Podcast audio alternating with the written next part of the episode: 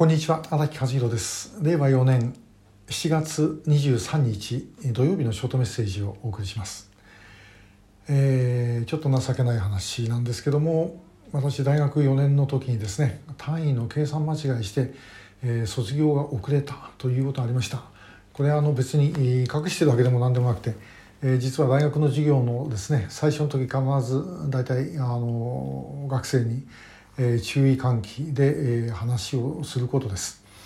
で大学4年大昔ということになりますが私は昭和54年1979年の卒業なんですけども大学4年の時にですね、えー、就職これはあの当時の国鉄の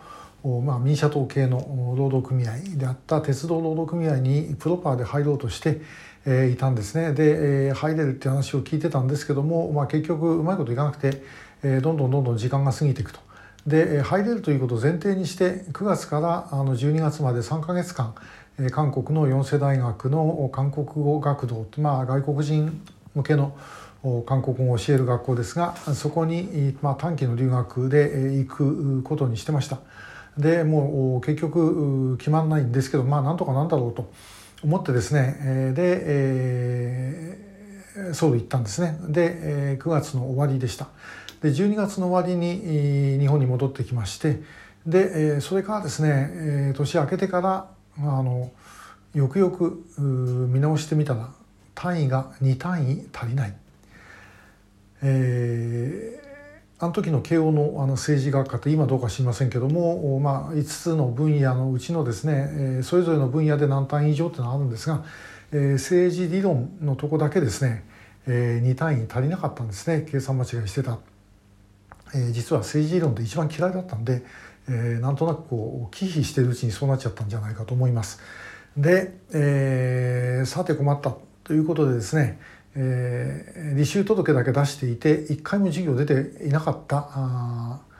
授業にですね、えー、の先生のところへですね実は自宅まで行ってで、えー、なんとかお願いしますというふうにですね頭を下げてき、えー、たんですね。で、えー、頭を下げた相手が、えー、その後まあいろいろのところでご一緒になるあの殿岡明夫先生、えー、でした。えー、あ殿岡照夫先生か。でした。であのまあしかし、えー、単位くれないですね当たり前です私今もし例えば自分が逆の立場でですね一度も授業出てない学生に来られて、えー、単位くださいなんて言ったってですねやるわけないんで、えー、しかしその時は学生の立場ですからなんとかお願いしますというふうに言ってですねで、えー、来ました。で、えー、まああの笑い話今から考えて笑い話なんですが、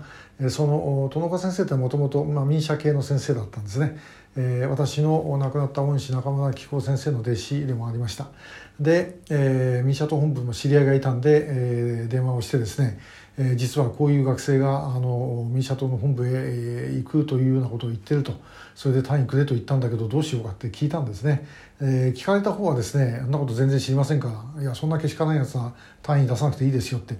えー、言ったんだそうです。えーまあ、その人が実は後に民社党本部行って、えー、自分の上司になったりするんですけどね、えーまあ、しかしそれはともかくとして、えー、ともかくまああの卒業できずに2月遅れました、まあ、幸いにして、えー、追試で卒業ということがあったもんでですね5月31日付という極めて珍しい卒業証書をもらうことができまして一応無事に卒業をしたということなんですね。ただしその時でもまだ就職決まってませんでした、まあ、ひどい話ですね。あの卒業は決まんない。で、えー、就職も決まってない。で、まあ、アルバイトをしたりしてですね、えー、時間を過ごしていたというようなことです。で、まあ、7月になってから三社党本部でアルバイトがあるということで声をかけてもらってで、えーまあ、アルバイト4か月やってそれから試採用来年その翌年の2月にやっと本採用というですね、えー、かなり紆余曲折を経て、えーまあ、三社党本部へ入った、えー、ということです。まあ、あので、えー、学生に言ってることはあのともかくちゃんと単位は計算間違いしないようにしなさいと、えー、なんか今でもそういうのはいるらしいですね。えーまあ、あのもしこれを見ている学生さんいたらあの自分の単位大丈夫かということはちゃんとね、えー、確認をしておいてください。まあ、それからあともう一つ言えばあのまあ相当悲観的な話です正直言って、まあ、あの頃比較的景気も良くてですね、え、私のゼミの同期生なんかみんなあの一流会社に就職決まってきましたからね、え、最後自分が取り残されたような気分もあったんですけれども